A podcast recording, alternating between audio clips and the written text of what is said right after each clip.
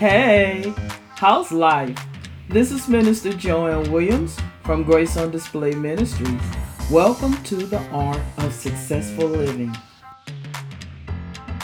Learn how to overcome personal difficulties, make better choices, and cultivate a closer relationship with Jesus Christ.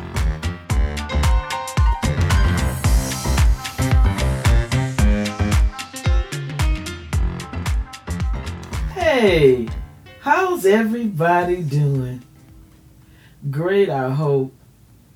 This is a season of giving, a time to give thanks.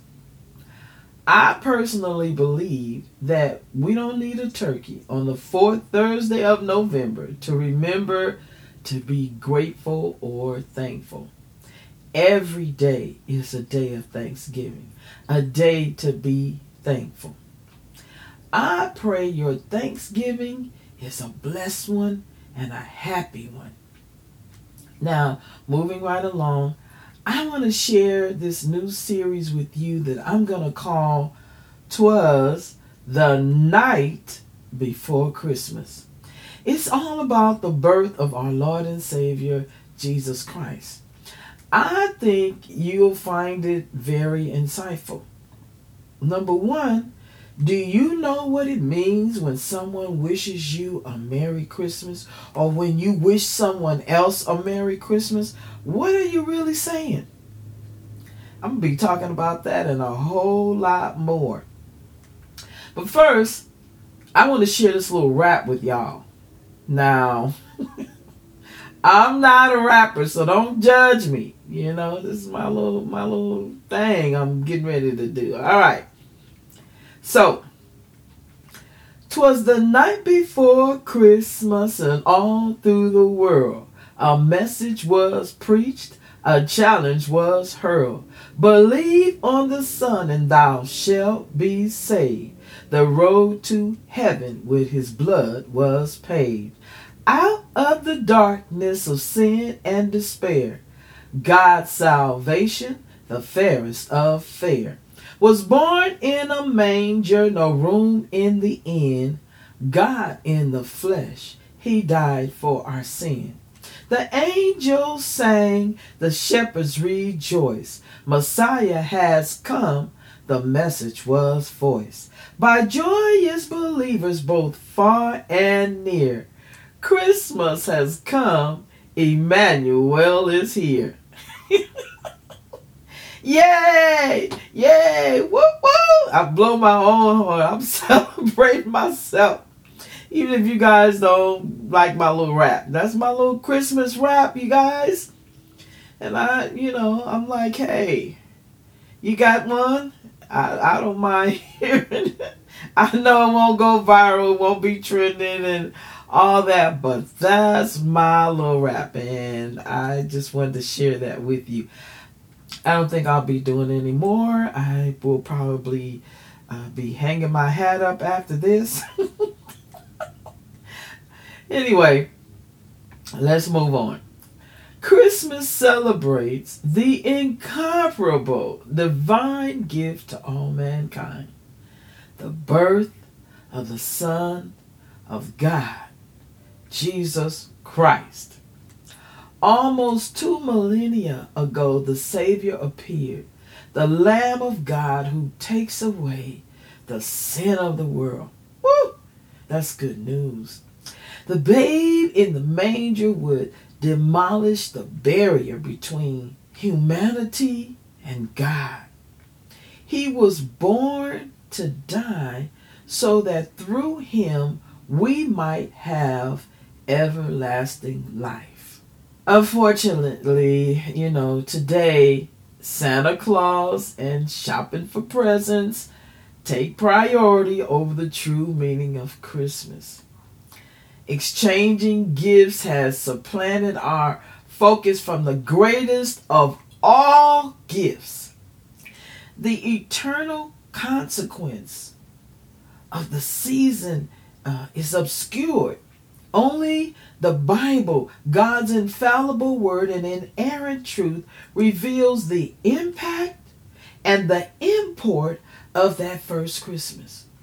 The scriptures disclose a meaning far more momentous than notions and the traditions of men. I don't care how clever, how charming, how cute, you know, they are. So we want to take a look at several truths recounted in Luke chapter 2, verse 7 through 20 that illuminate this magnificent message of that miraculous birth, why we celebrate the birth of our Savior. We have to remember, first things first, we have to remember the Word became flesh. Jesus coming in the flesh as a man is called the incarnation, a word that means in the flesh. The clear record of the Bible tells us that Jesus is God in human form.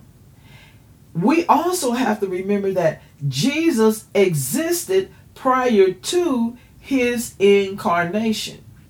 The birth of Jesus Christ is described in the biblical gospels of Luke and Matthew. Two, both of these accounts, these two accounts, both of them agree that Jesus was born in Bethlehem in Judea. His mother Mary was betrothed to a man named Joseph who was descended from King David, who was not his biological father. And that his birth was caused by divine intervention. So now we turn to Luke chapter 2, verse 7. And the scripture reads from the King James Version And she brought forth her firstborn son, and wrapped him in swaddling clothes, and laid him in a manger, because there was no room for them in the inn. The Apostle John tells us in John chapter 1, verse 1 In the beginning was the Word, and the Word was with God, and the Word was God. Verse 2 says, The same was in the beginning with God, and the Word was made flesh and dwelt among us, and we beheld his glory. The glory is of the only begotten of the Father full of grace and truth. So that last part was from John chapter 1, verse 14. Jesus is the God man, undiminished deity and true humanity united in one person forever. Although Christ is eternal God, his incarnation began with his physical birth, as all human life begins. The Bible says, For the wages of sin is death, but the gift, the gift of God is eternal life through Jesus Christ our Lord. Romans 6:23. This is a gift. Wow. This is a gift that just keeps on giving. This is a gift that never dies. This gift never fades. It never goes out of season. It's always trending. 33 years after his birth, the Lord Jesus Christ bore all our sins, past, present, and future, when he died on the cross who his own self bare our sins in his own body on the tree, that we being dead to sin should live unto righteousness. First Peter chapter 2, verse 24. Christmas is not Santa and his sleigh. Christmas is Christ and his cross. I know that's just a brief introduction into this new series, Twas the Night Before Christmas. It's going to get good, y'all. We're going to go through all of this. We're going to talk about that night. Hey, tell your friends and your loved ones, check in. Listen to this new series. Find out about that Christmas and what it means to wish someone Merry Christmas. The goal of this podcast is to influence Christian followers to lead successful or more successful Christian lives as they reflect on the love of God and the Word of God. You know, it's one thing to say we love Jesus and we're going to follow him, but it's another thing to get up and do it. The question is, how can we do it well?